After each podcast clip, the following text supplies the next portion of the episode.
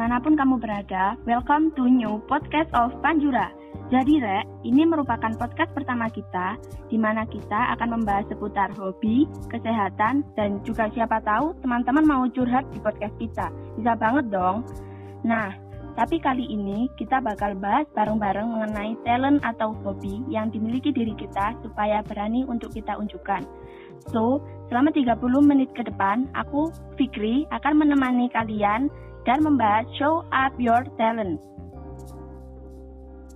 Pada kesempatan kali ini, tentunya aku gak sendirian loh, sudah hadir di samping saya Kak Safa dari tim Brand Communication Eksekutif Pokari Sweat. Halo Kak Safa, mungkin Kak Safa bisa nyapa teman-teman dulu. Halo teman-teman penjuru semuanya. Nah, selain Kak Safa dari tim Pokari Sweat, kita juga akan kedatangan spesial guest star yaitu Kak Rizky Boncel. Beri, beliau merupakan konten kreator yang asli dari Malang loh. Halo Kak Rizky. Halo teman-teman. Halo pendengarnya Panjura. Terima kasih ya untuk Kak Safa dan Kak Rizky yang udah mau menyempatkan waktunya untuk sharing di podcast Panjura. Nah, Kak Rizky, enaknya aku manggil apa nih? Biar Eh, enakan aku- aja manggilnya. Eh, siapa namanya? Siapa namanya? Fikri. Fikri. Kamu itu gak, gak usah kan lah, gak usah formal-formal lah. Kayak opening Agustusan aja gitu loh. Ya. Lah iya. Kalau kita Malang ya manggilnya Mas aja enggak apa-apa. Oh, ya iya. enggak apa-apa. Kak Boncel, Mas Boncel ya enggak apa-apa, gak usah formal-formal gitu nanti yang dengerin malah takut lah dikira oh ini acara apa sih kok acara apa sih gitu ya iya Ya udah, aku panggil Mas Boncel aja ya. nah itu enak logatnya wis nyambung Sana sini kan enak tadi lurus lempeng banget gak cerita tadi gitu loh jalan yang lurus gitu loh Logat Malangnya itu belum dapet gitu ya mas? Ya bebas sih. Kalau kalau pingin kan kita kan menunjukkan menunjukkan apa namanya menunjukkan kita dari mananya kan biasanya kan kita dari pertama kali kan kita dari logat terus dari bahasa. Cuma tergantung dari eh, tim kreatifnya dari Panjura sendiri sih. Nantinya ini mau dibawa ke mana mau dibawa ke ranah lokal ranah nasional atau mau fleksibel lah lokal lokal eh, nuansa nasional tapi bahasa lokal. Gitu Oh iya, Mas Boncel sekarang lagi sibuk apa nih? Lagi sibuk hari ini, hari ini lagi sibuk habis Jumatan. lagi sibuk, ini lagi sibuk pandemi, lagi sibuk mengurung diri. Eh, terus kalau mengurung diri di rumah ngapain aja? Beribadah, tawakal, we. lagi kalau di rumah sih lagi nyiapin apa sih nyiapin anu lah nyiapin materi nyiapin bisnis yang lainnya. Terus kalau lagi sibuknya selama pandemi ini lebih ke olahraga sih ya lebih olahraga. Karena kan eh, kerjaan yang dalam artian itu mulai dari konser syuting-syutingan yang skalanya gede itu kan lagi di lockdown dulu. Lagi belum diizinkan. Ya wis akhirnya ya memanfaatkan apa yang ada di rumah buat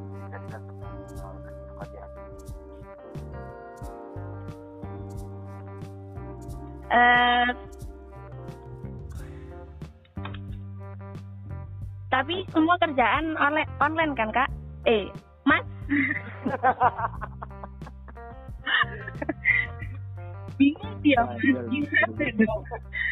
untuk kalau untuk kerjaan sih alhamdulillah mulai dari online offline insya Allah jalan cuma kan eh, nggak sama kenal yang normal kemarin kemarin kalau yang di onlinenya kita lagi me- lagi sebuah bisnis sama salah satu eh, produk namanya uh, Terus kalau yang offline sendiri sih eh, offline sendiri sih beberapa hari buka lapangan pekerjaan eh, baru buat nyibukin diri sambil ya, sambil nunggu pandemi reda sambil kita beraktivitas lainnya gitu.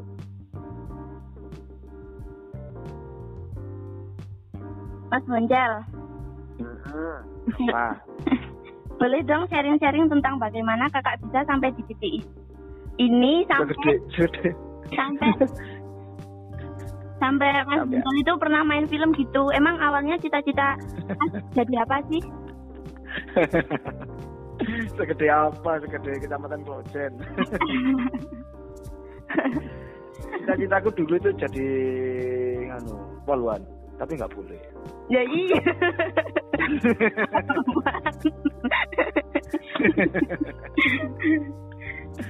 Jadi cita-citaku dulu tuh bola, olahragawan, atlet lah.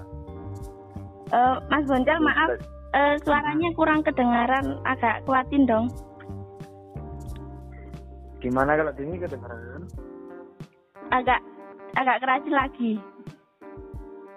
Kalau gini kedengeran nggak? Kalau gini, Ya, sudah. ya ini kedengeran. Nah, kalau cita-cita itu jadi pemain bola, Eh, dulu pengen, pengen jadi pemain bola, terus waktu SD eh, ikut SSB kan, ikut SSB, lah kok ternyata disuruh keluar sama orang tua. disuruh keluar disuruh keluar terus akhirnya eh, di- disuruh keluar akhirnya masuk masuk ke anu apa namanya di tempat pendidikan Quran. Ya wes dari situ wis waduh mungkin kayaknya cita-citanya eh, cita-citanya berubah itu mungkin. Jadi setiap setiap setiap eh, pendidikan itu beda. SD kepingin pemain bola SMP peng- pengen pengusaha SMA pengusaha. Nah kok ternyata waktu kuliah waktu SMA juga waktu akhir-akhir SMA nah kok larinya ke entertain gitu Oh, gitu. larinya ke entertain dan mengawali dari entertain itu mengawalinya itu dari mengeluarkan sebuah novel. Itu 2013 jadi awalnya itu eh, terjun di entertain selain musik selain band-bandan itu aku menulis sebuah buku sebuah novel perjalanan mulai dari lahir sampai SMA nah dari situ lah muncullah muncullah berbagai macam bidang yang eh, harus dicoba salah satunya MC terus membuat film terus jadi aktor filmnya juga gitu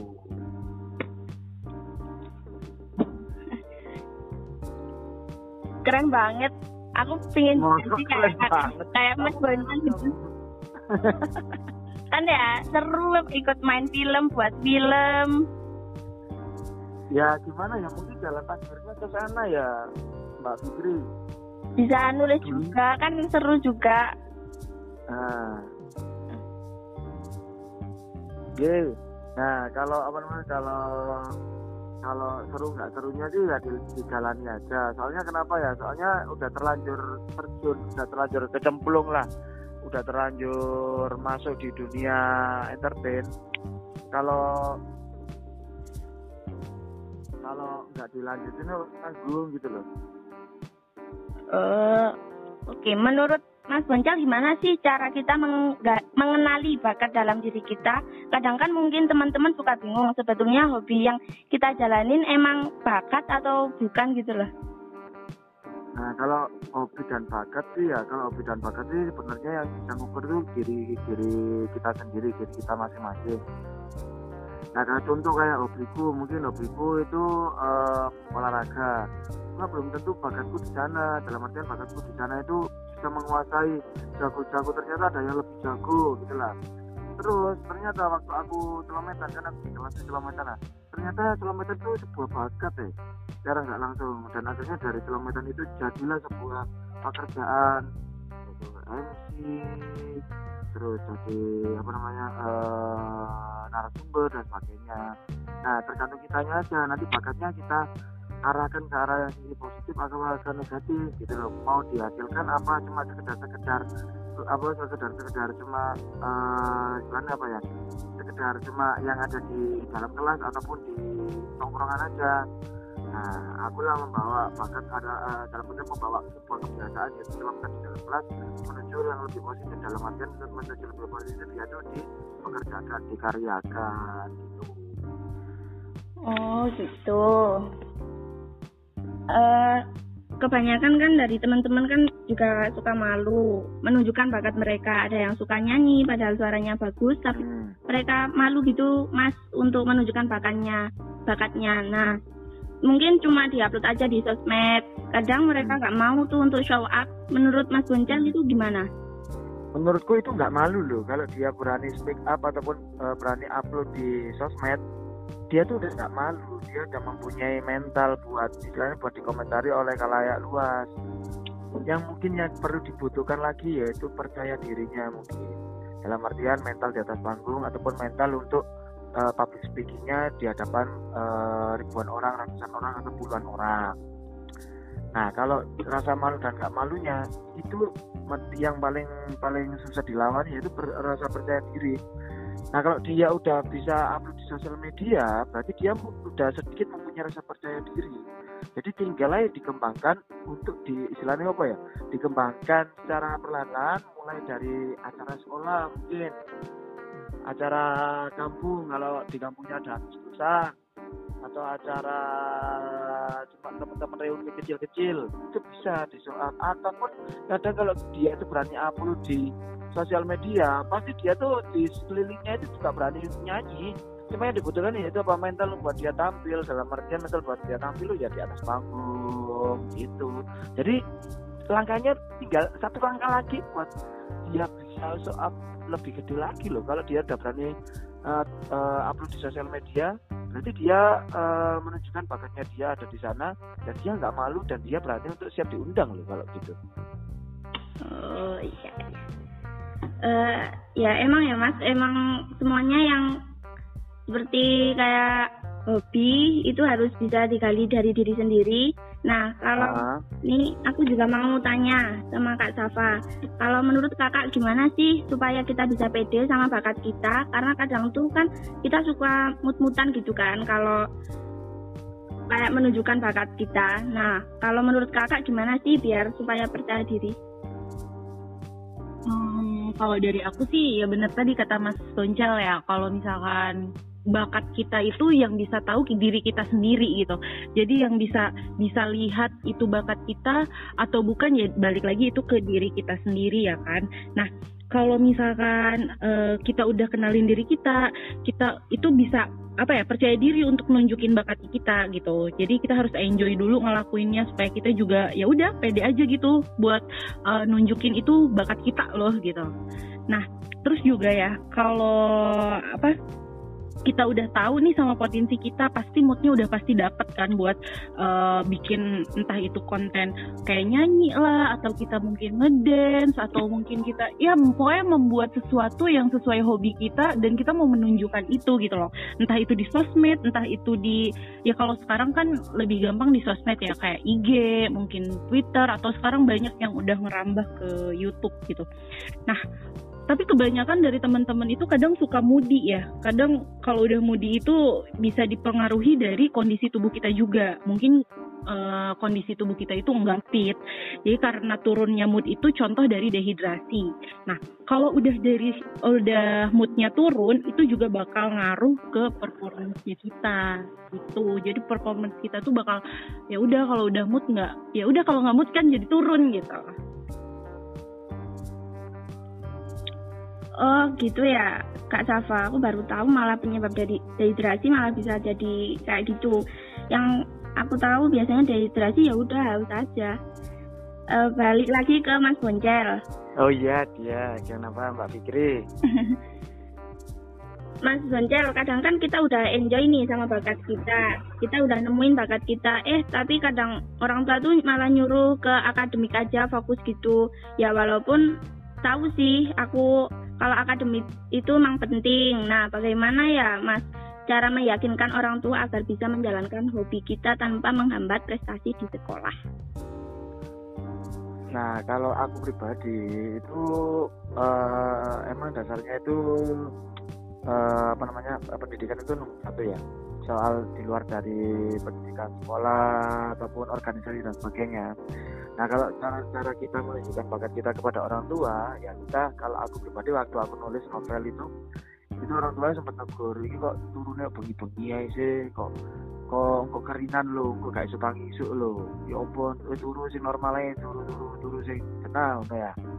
Nah dari situ orang tua kan belum tahu apa yang dikerjakan anaknya ketika waktu aku itu lagi uh, tidur malam banget.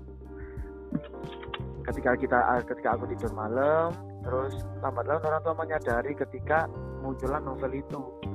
Nah dari itu barulah kita tunjukkan ini lo bu hasilku ini lo ya hasilku ketika aku itu nggak tidur malam. Itu sebuah karya sebuah novel yang nantinya ini mungkin bisa menjadi salah satu sumber rezeki juga ini kalem-kalem. Contoh seandainya kamu mau nyanyi dan sebagainya itu orang tua orang tua orang tuamu ojo ya kamu pendidikan penting. Lah emang pendidikan itu penting tapi loh yo nyanyi itu yo nggak semua kan setiap hari itu memakan waktu yang banyak. Umpamanya seandainya les nyanyi dan sebagainya orang tua pun juga tahu. Ataupun olahraga sepak bola dan sebagainya orang tua pun juga tahu. Nah uh, sedang uh, sedangkan gimana caranya biar pendidikan di uh, pendidikan di sekolah itu nggak terhambat ya balik lagi. Gini balik laginya ke, uh, gimana? Balik laginya itu kamu tunjukkan prestasimu di luar sekolah juga. Jadi ketika kamu di luar sekolah itu kamu mempunyai prestasi nanti insya Allah orang tuamu nanti bakalan bakalan nggak cuma nuruti aja bakalan mendukung kok. Ketika orang ketika kamu berprestasi di luar sekolah sekolahmu juga bangga ketika kamu membawa nama harum sekolahmu di luar sekolah sekolahmu juga bangga padahal sekolah nggak apa nggak ikut-ikut tapi kamu mengharumkan nama sekolahmu di luar di luar dari uh, pelajaran sekolah Nah, caranya gimana kalau aku? Kalau aku ya tetap lagi menunjukkan langsung hasil karyanya, hasil buktinya.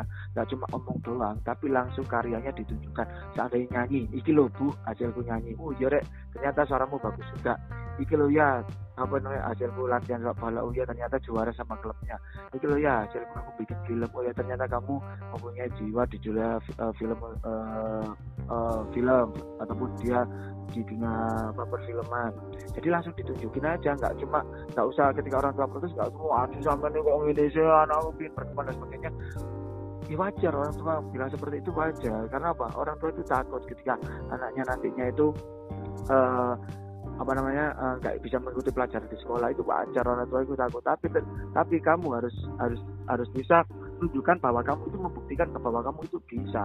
Jadi karepmu itu lah iso eh, karepnya eh, keinginan orang tuanya itu kalau bisa itu diturutin juga dan keinginanmu kalau bisa juga ditunjukkan juga kepada orang tuamu. Jadi kalau bisa itu ya nah, kalau aku gitu sih. Oh wah bener nih. Kayaknya ini perlu kita terapkan supaya orang tua bisa mengerti sama bakat kita. Bahwa sebenarnya dari bakat akademik juga bisa menjadi salah satu prestasi untuk kita. Tapi tapi mas selama menjalani bakat itu mas pernah gak sih mengalami kendala? Terus cara mas menghadapi kendala itu bagaimana sih agar mas bisa fokus dengan apa yang dicapai? Ini bakat yang apa ini maksudnya ini? Ya yang yang tadi mau yang bikin film nulis ceritanya. Terus jadi mau jadi pemain bola juga tadi. Terus nulis novel. Nah kalau yang itu kalau kendala itu pasti banyak apalagi dunia perfilman ya. Kalau jadi filmmakernya itu mulai dari kondisi kondisi kita ketika lagi breakdown sebuah skrip dari awal kita sebelum kita syuting terus ketika kita di lapangan ternyata beda itu pasti banyak kendala. Apa pun itu mulai dari MC mulai dari pekerjaan apa pun lah dari dunia entertainment pasti mempunyai kendala. Nah, salah satunya gimana cara kita keluar dari kendala tersebut? Ya kita balik lagi kalau itu emang kerjanya sebuah kelompok ataupun sebuah organisasi ya kita uh, kita apa keluar dari kendala itu dengan organisasi lagi dengan apa namanya dengan kelompok lagi. Terus kalau kalau kalau momen acara sendiri contoh mungkin kalau MC MC ada kendala ada ada kendala. Ya gimana gimana pun caranya seorang MC itu kalau bisa itu tahu uh, selain itu apa ya? Tahu pasarnya lah tahu apa yang ada di depannya. Jadi ketika dia ada kendala di depannya dia langsung bisa keluar dengan cara yang mudah. Dalam artian dengan cara mudah gimana dia sudah tahu solusinya solusinya langsung depan mata entah itu mengalihkan pembicaraan entah itu membahas sebuah uh, apa namanya membahas sebuah bahasan baru atau membuat jokes-jokes baru. Kalau kendala MC biasanya nggak gitu. Entah itu di atas panggung entah itu sebelum naik panggung. Kalau nulis novel sendiri kendalanya apa? Konsisten gimana caranya kita harus konsisten? Karena nulis novel itu itu kadang itu mut-mutan. Aku pribadi itu mut-mutan kalau lagi nulis. Jadi kalau lagi nggak mood ya main game aja atau main uh, sosmed aja tapi kalau lagi nulis dibutuhkan apa? Fokus fokus fokus fokus, fokus. karena kenapa? Karena konsentrasi butuh banget. Yang dibayangkan itu kalau bisa itu uh, bisa digambarkan dalam bentuk tulisan. Jadi kendala ya itu tadi konsistensi dan apa ya dan konsentrasi yang bisa kalau nulis ya terus sama ini juga mas. Memangnya anak muda kan pasti hambatannya karena mikirin apa kata orang. Entah karena nah. takut diledekin sama teman-teman atau kalau bahasa sekarang itu takut dibully gitu mas. Karena kadang yang kayak gitu tuh juga bikin down duluan gitu loh. Iya iya. Gimana ya nah, kalau, nanggepin nah, kalau nah, kalau aku pribadi sih kalau kamu udah yakin apa kata orang terus eh? apa kata netizen mas Boncal? iya, iya no suaranya agak dikerasin lagi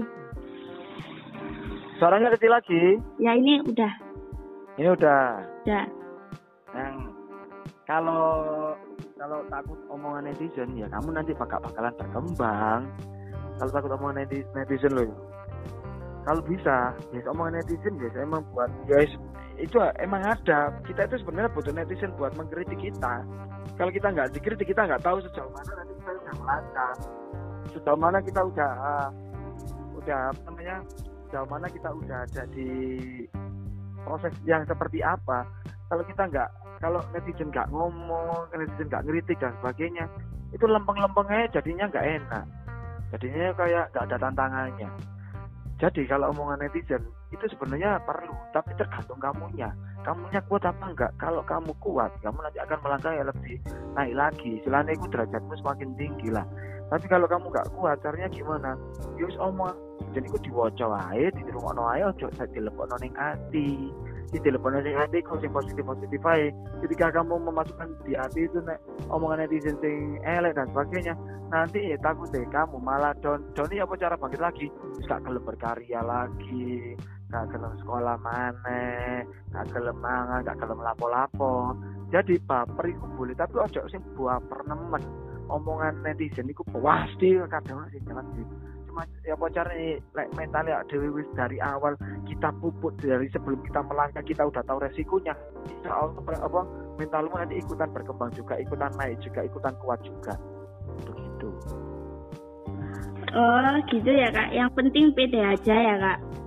Oh. iya tuh terus gini nih kemar uh, aku tuh pernah punya pengalaman sendiri.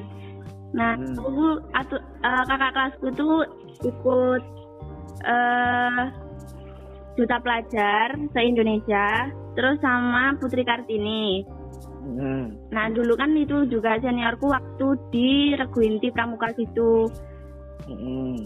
terus aku tuh uh, kayak sebenarnya aku tuh pingin ngembangin bakatku tapi tuh kayak saya agak kayak uh, gimana ya aku pingin jadi dia tapi tuh tapi dalam bakat lain gitu. Terus ngembanginnya itu juga bingung kan saya akunya. Ini jadi apa? Kan uh, kayak dia bisa bisa keluar kayak dikenal orang banyak gitu. Terus papanya ah. kan juga bagus. Ah. terus uh, kayaknya terus juga pinter gitu kan. Jadinya aku tuh kayak iri gitu kan Ah. Nah kayak gitu tuh kan jadi kayak aku kok nggak bisa kayak kakak ini gitu. Nah itu ah. bisa Mas Bonjalnya bisa kayak ngasih saran gimana? Nah orang lain itu perlu buat kita jadikan motivasi. Tapi kalau kita jadi orang lain kayaknya nggak perlu. Jadilah tetap jadi diri kita sendiri. Kalau jadi orang lain, nanti apa bedanya dong kamu sama yang kamu tiru? Kalau bisa kamu mempunyai kamu mempunyai apa yang berbeda dari orang lain tersebut. Orang lain tersebut boleh kita tiru. Dalam artian kita tiru apa kita buat motivasi. Waduh aku harus bisa berprestasi sama uh, uh, kayak mbak uh, kayak Mbak Fikri nih. Aku nggak gitu. Ya apa caranya kita bisa berprestasi seperti Mbak Fikri? Ya, ya apa caranya? Itu kita ikuti jalannya kita. Jadi kalau kita ikuti jalan orang lain yang tahu tahunya orang lain nah itu jalannya mulus dan sebagainya. Yang dilihat itu bukan jalan mulusnya tapi yang dilihat itu jalan terjalnya gimana prosesnya. Kalau kita udah kalau kita yang dilihat itu uh, udah hasil akhirnya apa tanpa kita mengetahui prosesnya itu jadinya sia-sia. Kamu tahunya cuma mulus-mulus saja lurus-lurus saja. Ketika kamu mempunyai masalah di tengah perjalananmu nanti kamu down. Nah itu yang nggak baik langkah baiknya seperti apa? Langkah baiknya ya kamu ikuti jalanmu sendiri. Orang lain dijadikan motivasi. Dan motivasi itu motivasi yang baik. Dan kamu jalannya itu sesuai apa yang kamu bawa. Ketika kamu ingin menjadi dia itu ya boleh kamu kalem ya nanti bakalan kalem. Kalau kamu cepat ya nanti bakalan cepat itu kembali lagi ke kamunya. Ya, kamu boleh jadi uh, apa uh, orang lain jadi contoh jadi panutan dan sebagainya. Tapi biarkan dia jadi dia kamu jadi kamu. Itu Oh, gitu.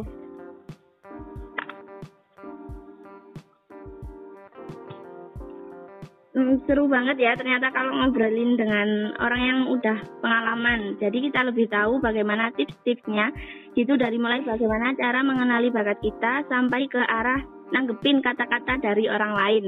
Iya. Yeah. Terakhir deh, Mas Bonjel, aku mau tanya ke Mas Bonjel dan juga Kak kalau menurut kakak, media apa sih yang mungkin cocok untuk kita sebagai pemula untuk menunjukkan bakat kita, supaya nantinya bisa terasah dan siapa tahu bisa menjadi salah satu prestasi non akademik kita. Dari Mas Bontel dulu gimana? Kalau kalau aku ya, kalau aku itu semua boleh dicoba, apa pun itu boleh dicoba asalkan positif loh ya mulai dari Instagram, mulai dari Twitter, YouTube dan sebagainya. Itu monggo dicoba kalau kamu udah dicoba semuanya nanti kamu akan mengetahui kamu nyamannya di mana. Ketika kamu udah tahu nyamannya di mana ya wes kembangin bakatmu di situ. Di platform situ entah itu di TikTok entah itu Instagram entah itu Twitter entah itu YouTube. Semuanya itu sebenarnya media itu sama saja. Dalam artian sama saja itu apa? Ya tetap buat wadah kita untuk menyebarkan apa yang kita create ataupun apa yang kita buat ataupun yang kita bikin. Entah itu bentuk video tulisan foto ataupun bentuk uh, bentuk uh, suara. Nah kalau aku pribadi semua tak coba. Semua tak coba. Mulai zamannya kalau dulu aku waktu aku itu zaman Friendster Facebook dan sebagainya tak coba. Nah dulu cuma sekedar uh, sosial media, cuma ketika sekarang sosial media ternyata bisa menghasilkan. Nah, akhirnya gimana caranya kita Ya. Suaranya agak dikerasin lagi. Iya. Ini. ini. Iya. Ini. Iya. Nah, kalau aku pribadi ya kalau bisa itu kamu coba semuanya. Kalau zaman dulu itu kan ada Friendster, Facebook dan sebagainya. Nah, itu cuma sosial media saja. Nah, akhir-akhir ini toh tahu ternyata Twitter bisa menghasilkan, ternyata Instagram bisa menghasilkan, ternyata YouTube bisa menghasilkan. Apa yang memotivasi motivasi kita ya kita nggak kita nggak fair dan kita nggak naif ya. Kalau yang memotivasi kita ya uh, semuanya karena apa karena penghasilan tersebut.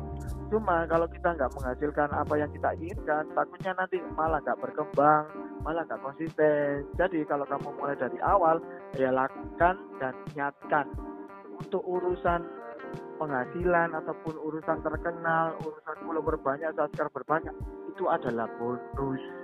Apa yang kita lakukan kalau bisa itu dikripit ataupun dikonsistenkan.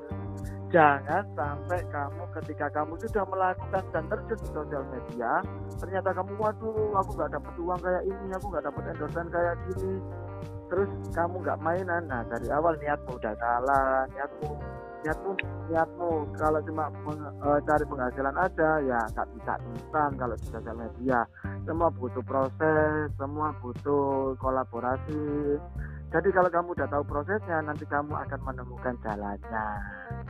Hasilnya insya Allah mengikuti. Bonusnya insya Allah nanti juga akan mengikuti Tuh. nah kalau dari Kak Safa sendiri gimana? Kalau dari aku sih ya sama sih kayak kalau Mas Boncel tadi ya. sekarang kan media sosial juga udah jadi salah satu platform yang bisa menjadikan uh, buat anak-anak muda nih buat menunjukkan bakatnya tapi ya jangan sampai salah digunain juga bener ya mas jadi harus ya. harus harus positif gitu loh jangan kalau misalkan diniatkannya untuk mencari uang dari awal sih memang agak sulit ya mas kalau nggak mau mulai yeah. dari awal. Benar-benar. segala sesuatu memang harus bertahap gitu. Jadi ya udah uh, kalian uh, seru-seruin dulu aja. Tapi ya balik lagi itu harus uh, digunakan dengan yang positif. Nah sama nih pada uh, ini lagi apa ya namanya Pokari Sweat ini mau juga mengadakan kompetisi bintang SMA pas banget pokoknya ini buat teman-teman SMA di SMA. Jadi uh, Pokari Sweat ini bakal ngadain bintang SMA di mana kita mewadahi teman-teman SMA, teman-teman uh, semua untuk menunjukkan bakatnya. Nah, nanti tadi kan udah dijelasin ya sama Kak Boncel gimana caranya untuk mengenali bakat kita sampai uh, gimana tips-tips untuk menunjukkan bakat kita itu. Jadi buat teman-teman udah jangan malu lagi, nggak usah ragu buat menunjukin bakatnya di dilakuin aja gitu. Yang penting percaya diri karena yang kenal sama diri kamu itu ya diri kamu sendiri, yang kenal bakat kamu itu ya diri kamu sendiri gitu. Nah, benar sekali. Wah seru ya ternyata Pokari Web mewadahi bakat kita di kompetisi bintang SMA. Caranya gimana kak untuk mengikuti kompetisi ini? Iya, ini tuh jadi salah satu kesempatan aja sih buat teman-teman. Jadi apa ya kesempatan yang besar gitu loh buat teman-teman semua. Uh, jadi kompetisi ini tuh nanti akan dilaksanakan secara online. Uh, terus kalau untuk infonya sih nanti buat teman-teman uh, pantengin aja di Instagramnya Pokari ID untuk tahu update mengenai bintang SMA. Oh gitu ya kak. Jadi buat teman-teman bisa banget nih buat menunjukkan bakatnya di kompetisi kompetisi bintang SMA. Well, mungkin sebelum kita tutup ada pesan yang ingin disampaikan Mas Boncel atau Kak Safa? Ya nasi goreng aja satu yang ya, itu sama teh manis ya gula dikit sama satu ya bayar belakangan ya jadi kalau aku pribadi sih mungkin buat teman-teman yang masih ragu untuk melakukan terjun di dunia sosial media ya lakukanlah sekarang. Niatkanlah dari awal itu niatkan yang positif. Bolehlah nanti buat untuk mencari uang tapi jangan uh, istilahnya apa ya jangan mengawali semua itu karena uang. Jadi awalnya karena kamu emang ingin pas ingin belajar ketika kamu belajar nanti insya Allah nanti akan rezeki nanti akan bakalan menghampirimu ketika orang-orang suka dengan kontenmu pasti kamu nanti akan mendapatkan follower banyak. Ketika follower banyak banyak iklan-iklan yang datang ke kamu. Akhirnya kamu akan mendapatkan sebuah uang. Nah dari sini bisa disimpulkan bahwa sebenarnya uang uh, uang emang uang itu tujuan utama ketika banyak orang untuk bermain sosial media. Cuma uang bukan tujuan utama dari kita untuk uh, tujuan bukan tujuan utama aku dulu waktu bermain sosial media. Tujuan utamaku dulu adalah untuk uh, apa namanya share ataupun sebuah media untuk aku bisa berkarya. Dan aja berkarya karena waktu dulu waktu zaman SMA waktu zaman kuliah masih belum mengenal sebuah uh, lebar dan sebagainya. Akhirnya ya cuma di sosial media aja yang bisa kita sharekan. Mulai dari kita kritik dan sana ya mulai dari sana. Dan awalnya uh, nulis-nulis kalau kesah aku selang tipnya ketika di Twitter aku. Mas Bondan nah, putus-putus. Untuk menulis sebuah novel. Mulai dari awal mulai buat teman-teman yang ada di sini kalau bisa itu lakukanlah dengan tenang hati jangan diawali sudah sendiri dengan uang dan setelah dengan kamu konsisten kamu berkarya insya Allah nanti akan mengikutinya dan ingat kalau gajah mati meninggalkan gading dan manusia mati meninggalkan nama lupa dong manusia akan karya Nah, kalau dari Kak Safa gimana? Hmm, kalau dari aku sih buat teman-teman sekarang kan lagi pada stay at home ya. Pokoknya gunakan waktunya untuk gali terus bakat kalian. Uh, kalau misalkan lagi bosen nih belajar atau misalkan lagi jenuh karena di rumah aja, jangan sampai uh, melakukan hal yang apa ya, maksudnya ya stay positif terus lakukan uh, cari bakat kalian uh, dikulik lagi bakatnya, gunakan waktunya untuk kegiatan yang positif dan jangan lupa untuk menjaga hidrasi tubuhnya agar uh, mood kalian nggak uh, turun gitu, performancenya juga nanti nggak turun gitu. Jangan jangan lupa uh, untuk menjaga kecukupan cairan di dalam tubuh minum air aja nggak cukup tapi harus minum juga minuman elektrolit gitu. Aduh, aku kekurangan minuman elektrolit nih. Boleh dikirim ya alamatnya. Ya? alamatnya bisa dikirim di email Aduh, ya. apalagi abis, abis ini aku mau sepak bola. Waduh, mati hilang. Tubuh.